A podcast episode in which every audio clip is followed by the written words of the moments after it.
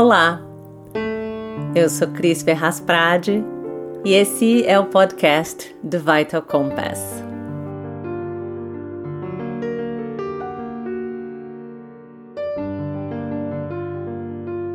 Mas quando eu chego dentro da minha casa, eu tenho que olhar para mim e falar, tudo é minha responsabilidade.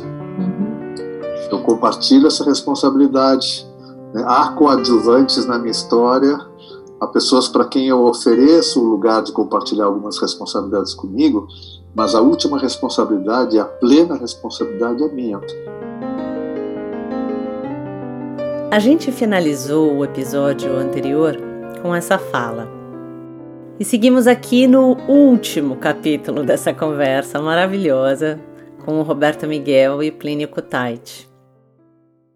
Se você caiu de paraquedas aqui nesse episódio, eu te recomendo ir para o primeiro áudio dessa temporada, No Caminho do Eterno Aprendiz.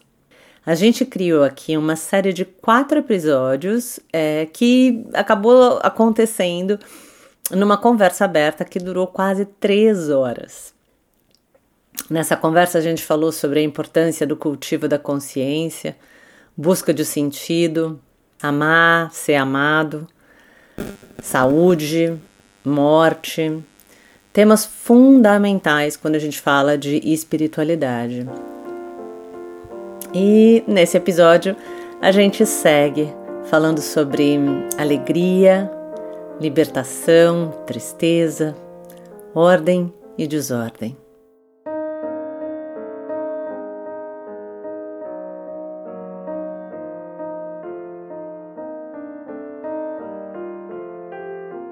Quando a gente começa a colocar as nossas histórias mais profundas, coisas que fazem parte das nossas intimidades aqui, enquanto a gente fala de espiritualidade, né, daqui três horas de conversa vão começar a acontecer. A gente vai começar a falar coisas que depois a gente não pode compartilhar. Só entre nós três, né? Se a gente consegue compartilhar entre nós três. Então, meu amor por Jesus, por exemplo, é uma intimidade. Uhum. Eu não estou falando disso nunca com ninguém. Eu não, eu não preciso... É só uma, uma coisa da minha intimidade, né, do uhum. meu mundo interno, né? E que aparece aqui na minha conversa, porque o Berto faz essas coisas, é, né? É, é ah. e, e você falando isso, né, me lembrou uma coisa que em algum momento da nossa conversa despertou em mim, e aí passou, eu falei, depois é, eu comento, mas foi essa questão de, acho que também da minha experiência, né, de como as religiões e as instituições, seja elas, sejam elas quais forem, elas trazem uma seriedade é, e um peso para a vivência religiosa. É, por exemplo, na religião católica, uma das coisas que mais me foi me afastando era essa coisa de que eu sou uma pecadora. Esse olhar, não, você, você é uma pecadora, e tipo, não há nada que eu faça, serei uma eterna pecadora.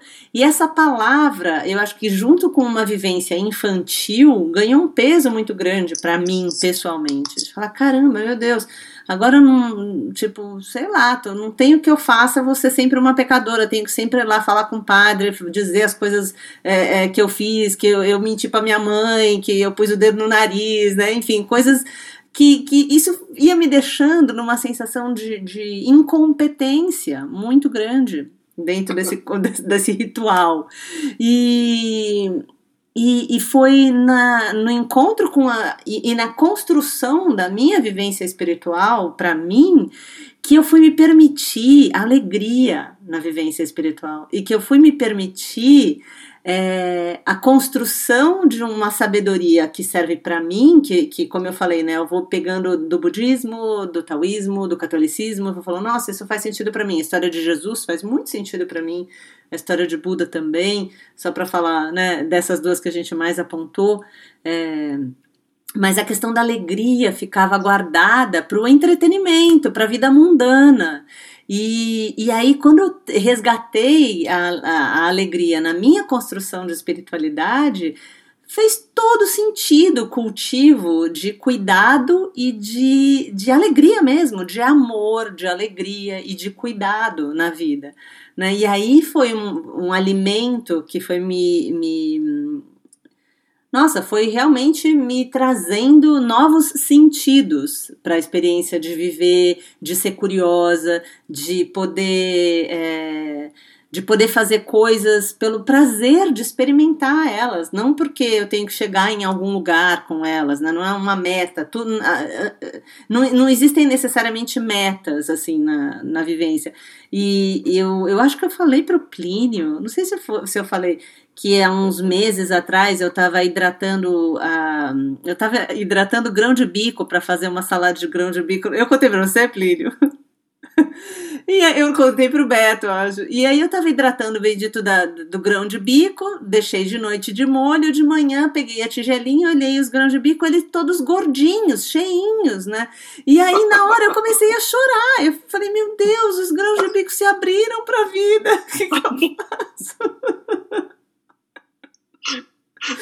Mas que, é, mas que é isso, existia uma alegria e uma comoção ao mesmo tempo, de ver a vida ali, eles confiaram em mim, eu pus água, eles confiaram em mim. Ô Cris, que beleza é isso que você está falando, né? Eu, eu, eu acho que eu vou falar um pouquinho também um pouco disso, né? Eu, eu também me sentia pecador, no sentido negativo da palavra, né? Eu estava contando que na escola de, de padres que eu fui, né? A gente tinha uma missa que era como... Tinha aula de matemática, geografia, português, missa, aula de educação física. Tinha, era, era uma aula, né?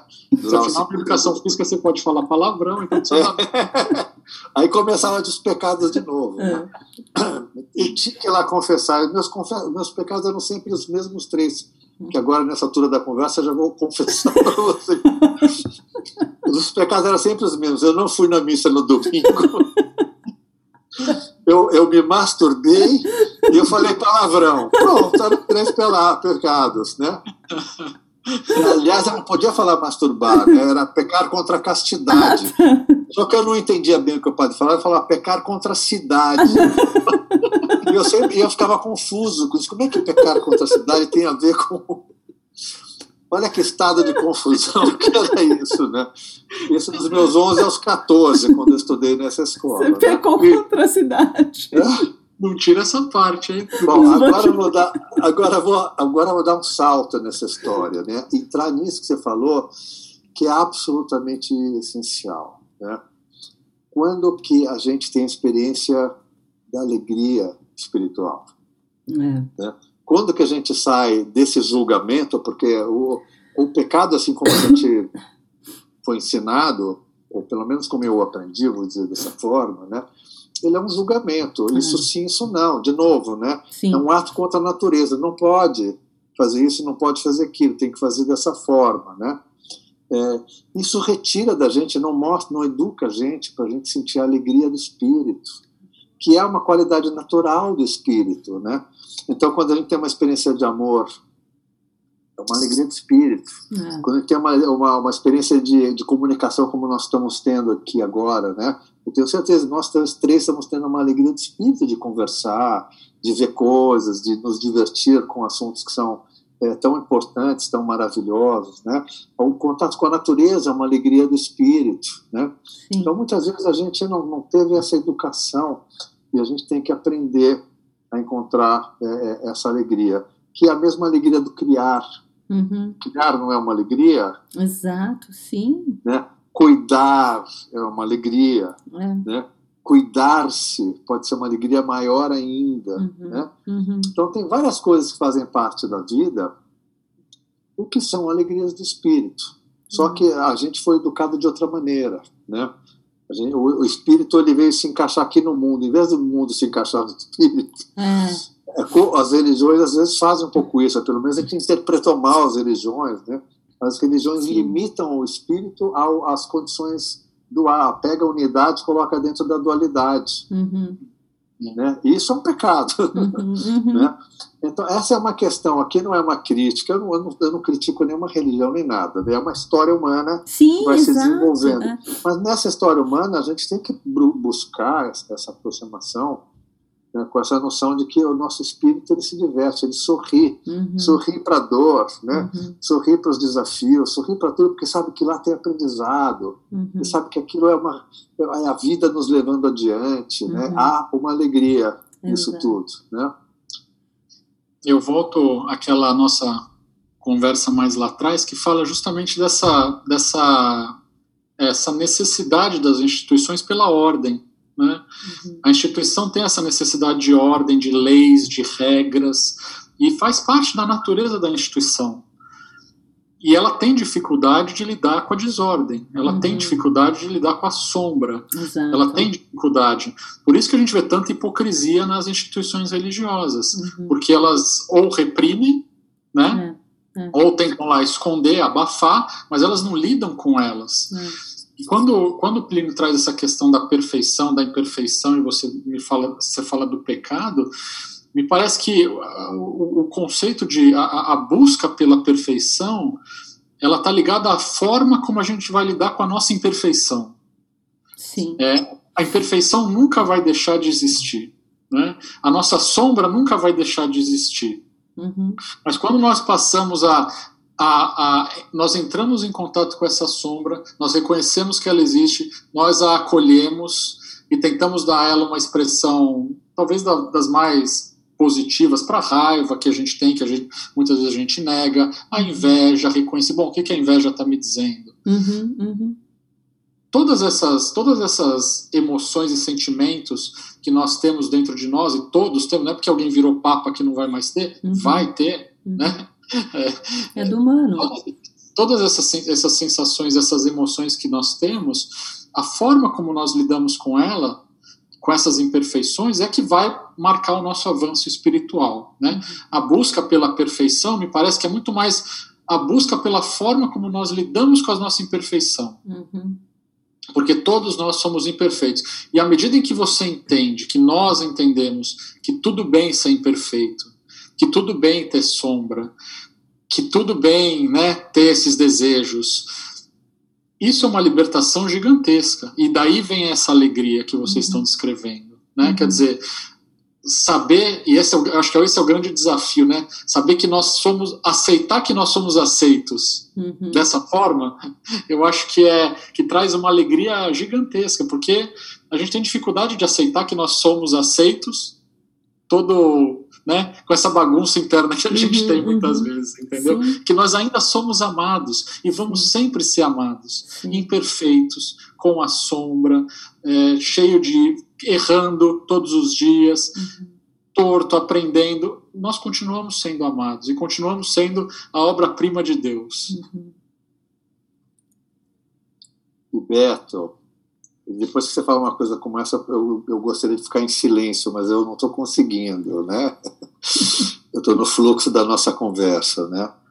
Para mim, uma chave muito importante, que é essa que você trouxe, eu vou colocá-la de outra... Um pouquinho, um pouquinho diferente disso, mas é igual, na verdade, é, é a gente reconhecer que nós somos imperfeitos, acolher a nossa imperfeição, né? É, conhecer as nossas imperfeições, ter consciência de onde elas vêm, fazer movimentos para transformar essas imperfeições, mas saber que, ao mesmo tempo, nós somos perfeitos. Esse é o paradoxo libertador. Na nossa cabecinha dual, ou é imperfeito ou é perfeito. Uhum, uhum. Né? Quando a gente abre para a ideia do paradoxo, que nós somos imperfeitos e também somos perfeitos ao mesmo tempo, significa eu não vou alcançar a perfeição porque eu vou resolver a imperfeição. Uhum. É o que você está falando, né? Não é a forma como eu vou, a forma como eu me relaciono com a imperfeição é muito importante. Uhum. Então, se eu estou pensando que eu vou alcançar a perfeição porque eu vou resolver a imperfeição, caminho errado, né? Há uma experiência humana na relação com a imperfeição, e há uma relação humana com a perfeição. Na imperfeição, tem um monte de coisa para curar, para mudar, etcétera. Na perfeição, basta reconhecer, basta lembrar, basta ter consciência disso. É. E aí é que está. Aí está um pouco a questão da fé, da consciência mesmo, né? Que é muito importante. E o que eu acho que noventa e oito por cento das pessoas... Mas vou tirar a Índia da conversa, porque lá eles, eles trabalham muito essa parte, né? Mas a maior parte de nós se identifica com aquela primeira metade da vida, se identifica com a imperfeição. Uhum. A gente se sente imperfeito.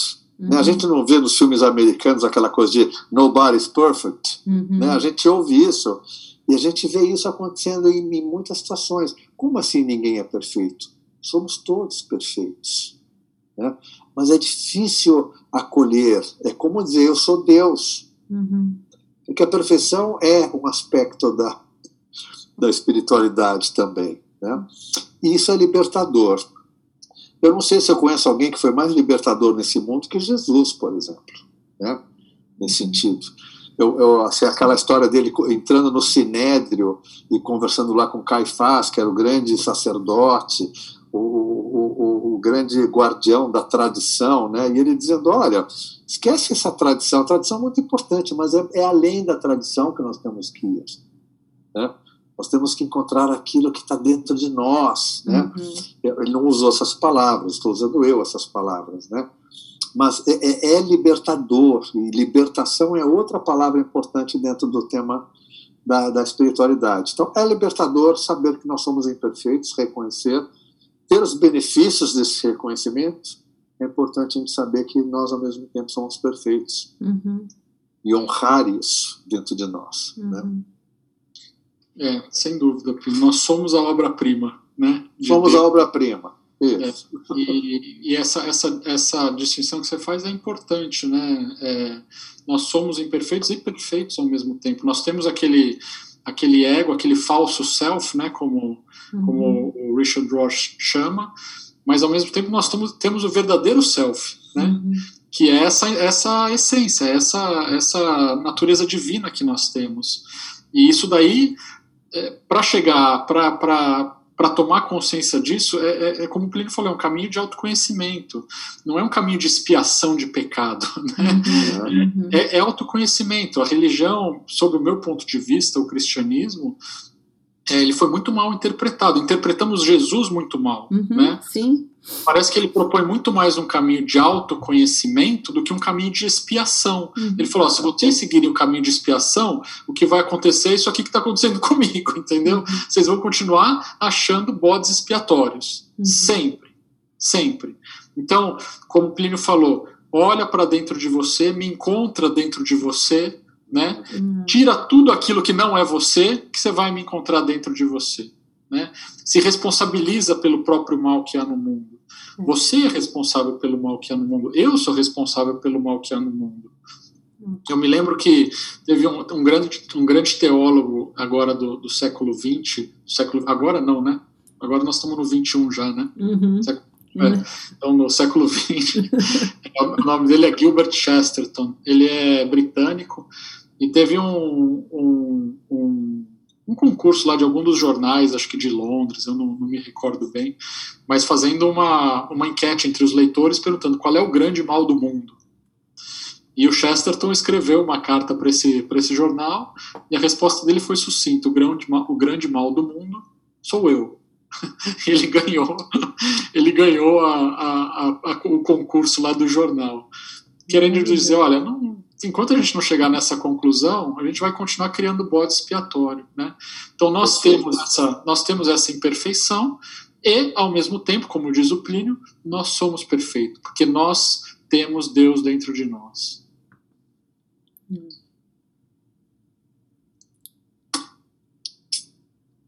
Lindão. Não estou nem com coragem de falar nada.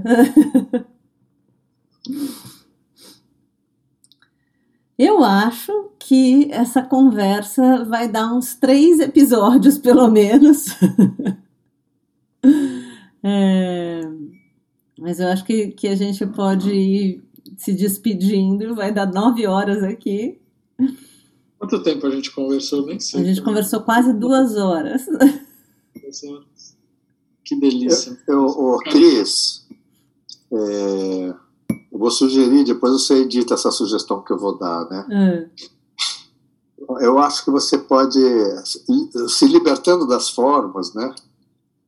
Você pode até considerar que isso seja um YouTube, na íntegra. Uhum. Olha, que boa ideia! É, porque eu acho que, é, é assim, talvez seja uma judiação transformar isso em quarenta minutos. É, por isso que eu estava pensando em fazer três episódios. Eu estava pensando, ah, a gente pode falar de espiritualidade até aqui, nesse episódio. É.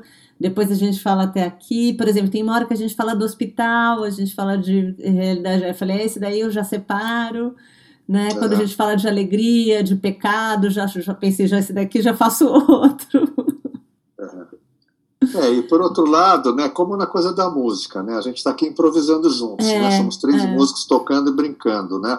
Mas de repente essa, no... essa ideia do YouTube é muito boa, eu não tinha considerado ela, até porque é. meu cenário, eu tô aqui numa bagunça, mas... É. Esse fluxo que aconteceu da nossa conversa aqui, ele, ele tem, na integridade dele, né, tem algo... que não vai ter nas partes. Uhum. Embora as partes sejam importantes, elas se adequam melhor ao tempo das pessoas, uhum. coisa mais curta e etcétera. É, né? é. Mas é, eu não sei, estou lançando esse, essa ideia, de repente deixar acontecer isso que aconteceu aqui, até uhum. essa conversa que nós estamos tendo agora. É. né? é. Deixa, essa é a conversa entre três amigos, três irmãos, três companheiros de caminho, né? É. Que, que se amam, que se respeitam e que abordaram um, um tema que é super delicado, né? É. De forma aberta, da, da melhor forma possível, é. né? É, o que eu gosto muito dessa conversa é que ela acontece de forma aberta e muito genuína, né? É, então é isso, aqui a gente não tem as respostas prontas, a gente tem as respostas que a gente vive, né? E, e eu acho que compartilhar isso é, é muito bonito, porque a gente escu- eu escuto muitas vezes relatos de dificuldade de entrar em contato com, com a espiritualidade em função de expectativas e de é, formas, né? Como você estava falando também, Plínio, de, de querer encontrar uma forma perfeita para poder viver a sua espiritualidade de forma perfeita. É, e mostrar que está vivendo isso de forma é, linda e maravilhosa. Quando a espiritualidade é esse encontro de subida e descida, né? Como a gente estava falando, de subida e descida, é um encontro que precisa de tristeza, porque a gente precisa se desfazer desses egos, dessas imagens falsas, dessas, a gente precisa confrontar a sombra, e isso a gente não faz com prazer, satisfação e alegria. Então a gente precisa viver esse lado das emoções é, mais desconfortáveis, e a gente vive um mundo que não dá permissão para isso, né? O nosso mundo não dá, não dá espaço para você estar triste, não dá espaço para você é, ter raiva, não dá espaço para você ficar é, decepcionado. A gente tem que consertar muito rapidamente. E existe muito medo, né? Eu escuto duas coisas, assim, de, de, dos clientes. Essa coisa da, da tristeza e do medo da tristeza. Porque, ah, se eu fico muito triste, então, meu Deus, eu vou entrar num buraco sem fundo, eu vou me deprimir, eu tenho depressão, ou aquilo de, de ficar triste por um período na vida em função de um, uma perda muito legítima, e logo querer se recuperar, dar a volta por cima, e não, imagina, já passou, esquece, né? Inclusive essa fala, não, a gente precisa esquecer, vamos esquecer, porque a gente...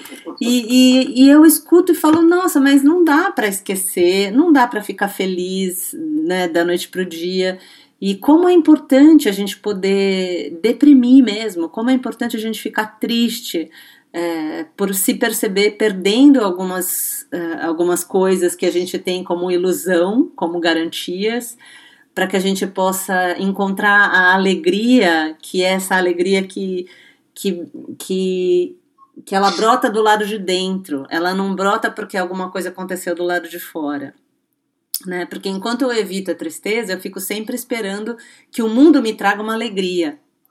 A partir do momento que eu aceito a tristeza, a questão, né, que a gente estava falando da não resistência, da aceitação, né? A partir do momento que eu dou as boas-vindas para ela e falo, ok, o que, que você está me dizendo? Ok, o que, que você...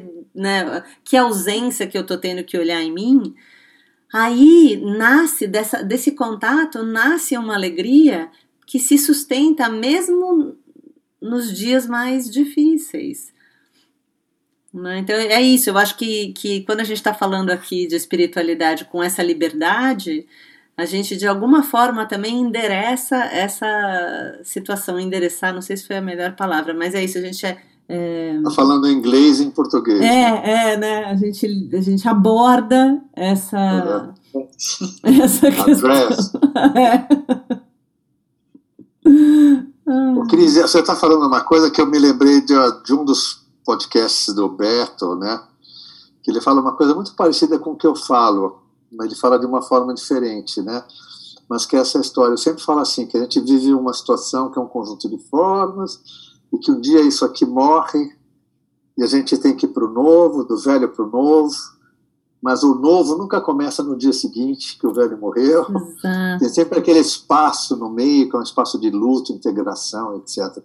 E que o Roberto chama de desordem, se eu não me engano. Ele é. fala, né? Sua vida tem uma certa ordem e você vai entrar numa desordem. Uhum. Que é absolutamente natural, é o fluxo natural da vida até que você entre na próxima ordem. Exato. A gente não sai de uma ordem para outra ordem. A gente tem que passar pela desordem, né? E muitas vezes a tristeza, a depressão, a situação difícil que você está compartilhando com a gente, às vezes dentro do consultório, etcétera, muitas vezes pode ser justamente esse momento, e que não é reconhecido conscientemente como uma passagem uhum. natural da vida, de renovação, né, e que eu tenho Sim. que viver aquilo. É, é compreendido como algo que não devia estar acontecendo, é um inimigo. Exato. Que eu tenho que combater e tenho que tirar da minha frente, né? É. E não como... Essa é uma, a gente não confia na vida, né? Tem uma história muito linda que não é Sufi, tá? E que conta o seguinte, que o homem gostava muito de andar nas montanhas. Um dia ele estava andando lá sozinho, e quando ele viu, a neve começou a cair em cima dele, tinha um precipício atrás dele, ele não tinha outra coisa a não ser amarrar uma corda numa pedra rapidamente e pular no precipício, no abismo, né? E ele fez isso, ele caiu, ele perdeu a consciência, e quando ele voltou à consciência, era de noite já, ele não via nada, ele não sabia o que estava acontecendo, então, claro, que ele chamou por Deus, né? Deus, me ajude, né? Então, para surpresa dele, ele escutou a voz de Deus dizendo assim, meu filho, corte a corda, né? Então, ele... ficou pensando, assim, atrapalhado com toda aquela situação, ele estava tudo no escuro, ele não sabia o que estava acontecendo. Aí, meu filho, corte a corda. Ele pegou a faca dele para cortar a corda, mas no fundo, de fato, ele não conseguiu. No dia seguinte de manhã, uma equipe de resgate veio e encontrou esse homem morto, amarrado na corda, a um metro do chão. Hum. Um metro do chão, né?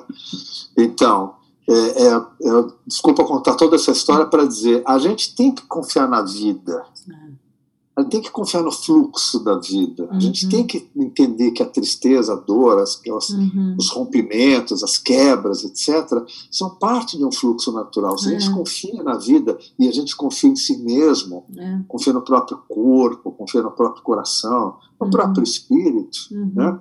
As coisas que vão acontecendo daí para frente estão dentro do fluxo da vida. Uhum. Né? Então é uma escolha. Eu vou viver no fluxo da vida e vou uhum. entender que o fluxo da vida não é só luz e alegria e maravilhas, né?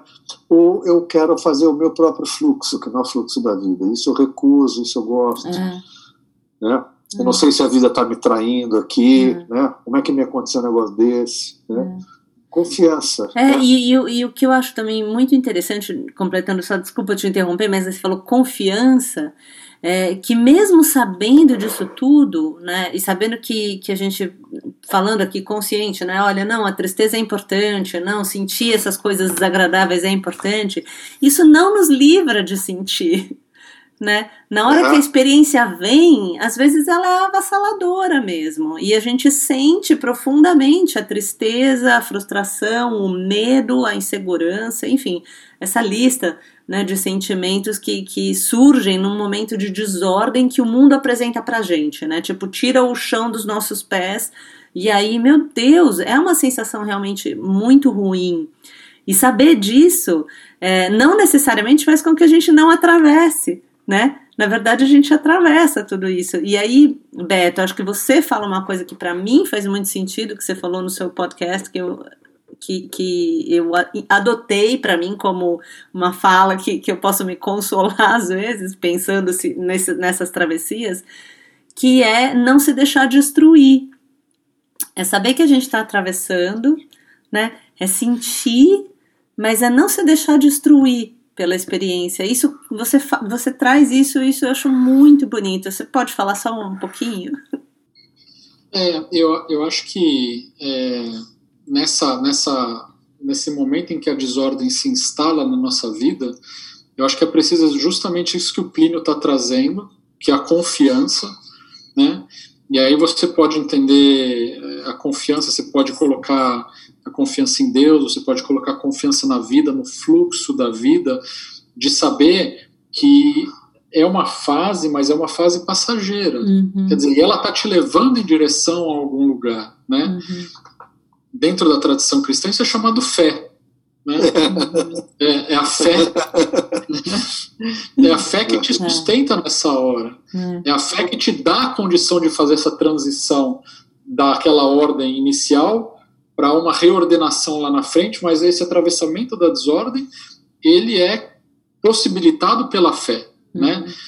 Eu, eu, tudo bem, eu vou, tá, tá difícil, mas, sabe, tem, tem eu, eu acredito que tem um sentido aqui, eu uhum. acredito que tem alguma coisa acontecendo aqui, e uhum. eu vou esperar esse, esse sentido se, se desvelar, embora eu não consiga ver agora, embora pareça que tudo está o caos, e, e na verdade é assim que você experimenta, é o caos, é, né? É. Você quer fugir daquilo, mas você não consegue fugir daquilo, você quer dar sentido para aquilo, e você não consegue dar sentido para aquilo.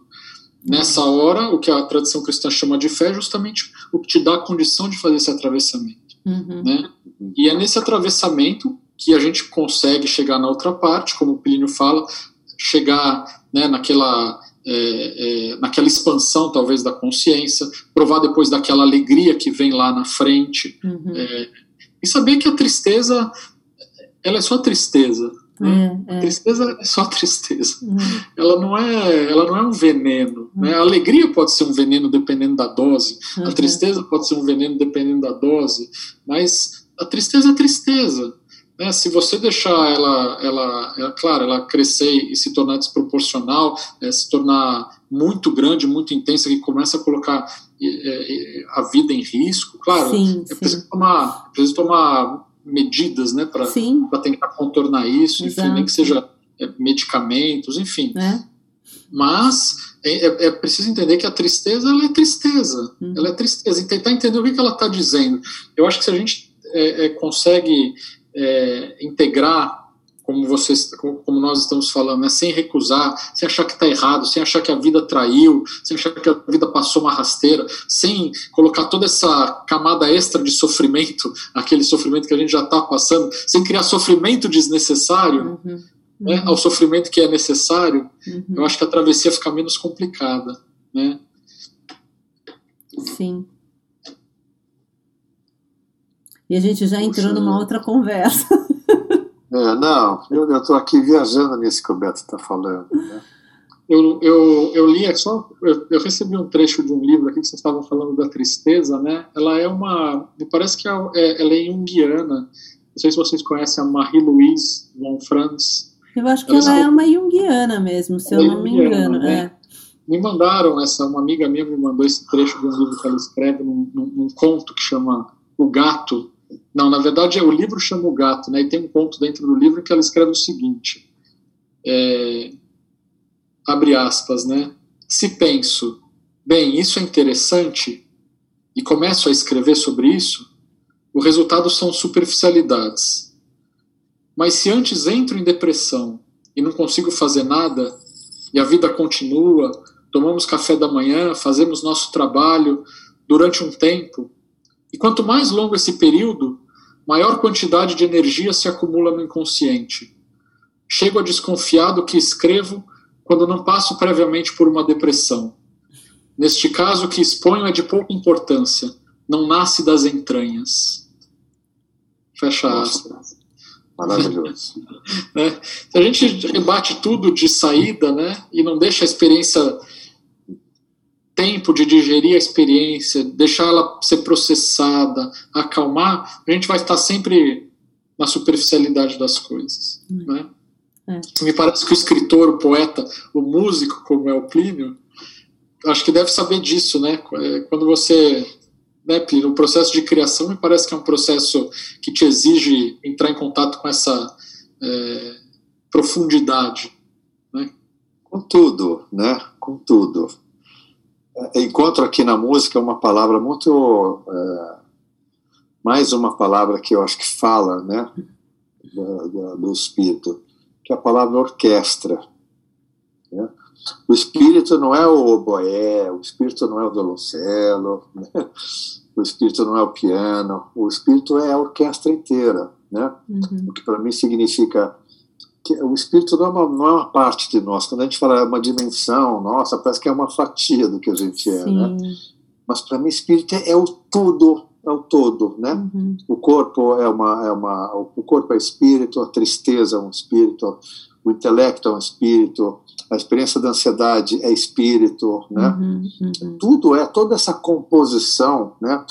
Como música, eu vou dizer que a, a minha noção de composição é muito essa. Né? Dentro de uma composição, você pode ver uma composição de forma harmônica ou não. Você compor um prato de comida, você compor um, compor um quadro, uma música, uma palestra, né? Uhum. Ou compor a sua própria vida, né? Você está sempre admitindo que tem vários elementos e todos esses elementos fazem parte da composição. Uhum. E se você tiver sabedoria, você vai fazer uma composição harmônica. Uhum. Né? Então, para mim, espiritualidade é isso. Né? Tem, tem que incluir a depressão, a, a, a, tem que incluir a dor, tem que incluir a alegria, tem que incluir o sexo, uhum. tem que incluir o prazer da carne, uhum. tem que incluir... Tudo isso é espírito para mim. Tudo isso é parte da orquestra. Se a gente falar que, olha, os, os saxofones, os trombones são o corpo, né? As cordas são a mente, uhum. e as madeiras... Nós estamos no caminho completamente errado, estamos olhando pelo mundo dual. Né? No mundo da unidade, espírito é orquestra. Uhum, uhum. Alguém está chamando a Cris para jantar lá, para dormir, para alguma coisa lá. Pode aparecer. Meu filho, ali. Meu filho já saiu. Ah, é o filho. Ele está sempre por perto aí, hein? Estou vendo tudo, Theo. Aparece aí. Ele já saiu. Fala assim, pô, mãe, e aí? Já são nove e meia da é, noite. É, é. Ai, queridos. Bom. Que conversa preciosa. Muito bom, muito bom. Toda a Acho minha que a gente gratidão. Pode se despedir. É. Oi? Toda a minha gratidão. Que delícia isso. Nossa gratidão, dos três, com certeza. Gratidão nossa, madrinha. Vocês estão nesses encontros maravilhosos. Muito obrigado. Obrigado, Cris.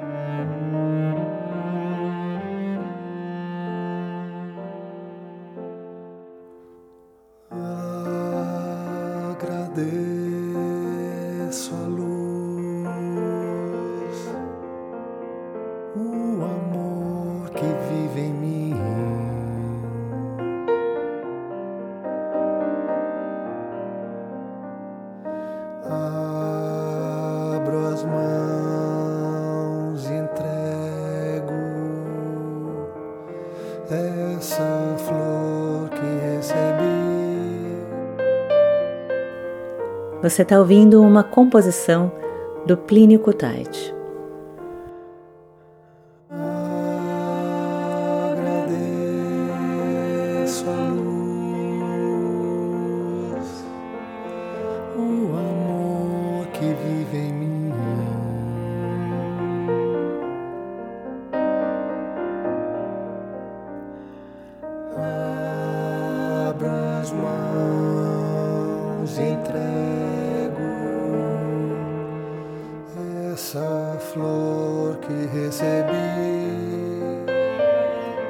A gente termina aqui essa série de episódios sobre espiritualidade.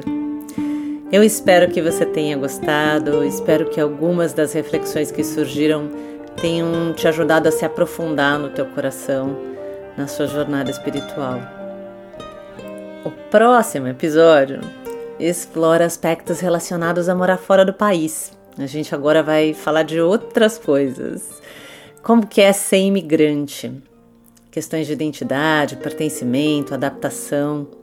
Eu conversei com amigos imigrantes para entender melhor sobre essas experiências, né, de, dependendo do contexto de cada um.